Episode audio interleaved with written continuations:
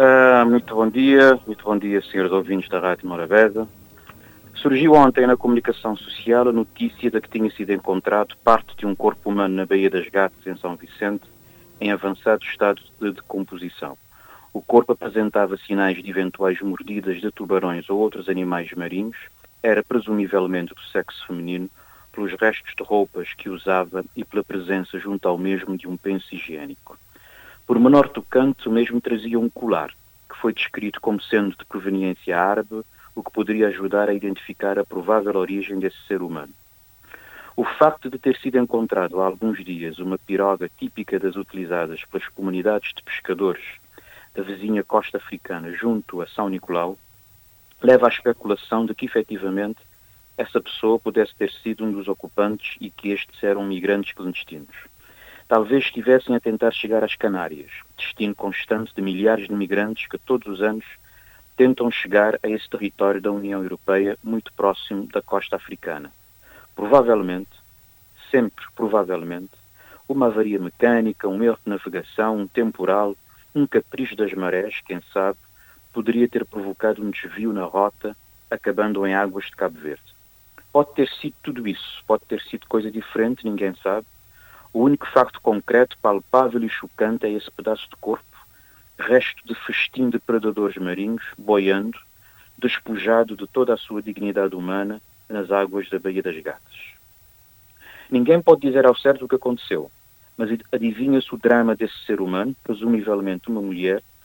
desde que saiu da sua casa no local de origem até acabar em pedaços numa praia balnear de uma ilha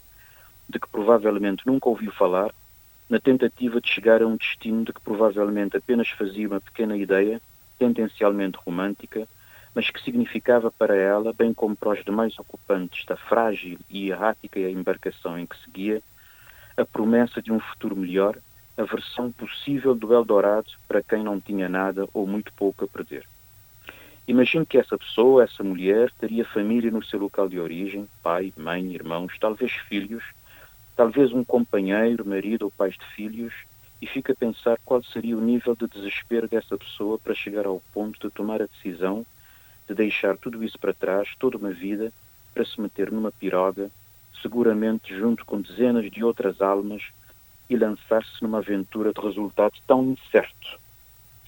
Imagino o terror dessa pessoa face ao desconhecido que a esperava, mas ainda assim suficientemente determinada para levar a decisão adiante e lançar-se na Odisseia. Fico igualmente a pensar nos entes queridos que ficaram para trás, aquela pessoa que, quem sabe, lhe terá oferecido o colar que trazia ao pescoço, quem sabe, uma recordação, um amuleto para dar sorte e protegê-la na aventura, e que agora, se calhar, nunca mais saberão dela, não fazendo a mínima ideia de que a sua, a sua parente, pessoa amada, acabou em pedaços nas costas da ilha de São Vicente, arquipélago de Cabo Verde. A tragédia desse ser humano, em relação à qual apenas se pode especular, não é infelizmente isolada nem rara, repetindo-se, pelo contrário, milhares de vezes todos os dias por este mundo fora. Chegam-nos diariamente notícias de corpos de migrantes que são resgatados nas águas do Mediterrâneo, provenientes do norte da África ou Médio Oriente, na tentativa de chegarem às costas do sul da Europa, ou no Canal da Mancha, na tentativa desesperada de fazerem o trajeto entre a França e a Inglaterra, depois de meses e meses encurralados em Calais, vivendo em condições subhumanas. Infelizmente, essas notícias, essas notícias e imagens de tão cotidianas já se tornaram banais e perderam a capacidade de nos chocar. Assiste-se à banalização e normalização da dor e sofrimento que encerram. Já perdemos a capacidade de nos indignarmos perante imagens insuportáveis como aquela da criança a boiar no mar, junto à praia de uma ilha grega.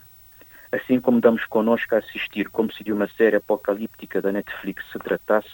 ao drama dos milhares de refugiados encurralados entre a Bielorrússia e a Polónia, presos e peões num jogo criminoso de poder de um ditador de opereta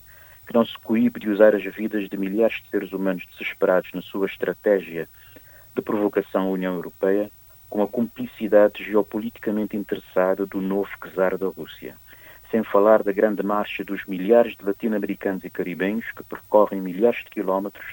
incluindo centenas de crianças, grande parte delas não acompanhadas, em direção à fronteira dos Estados Unidos,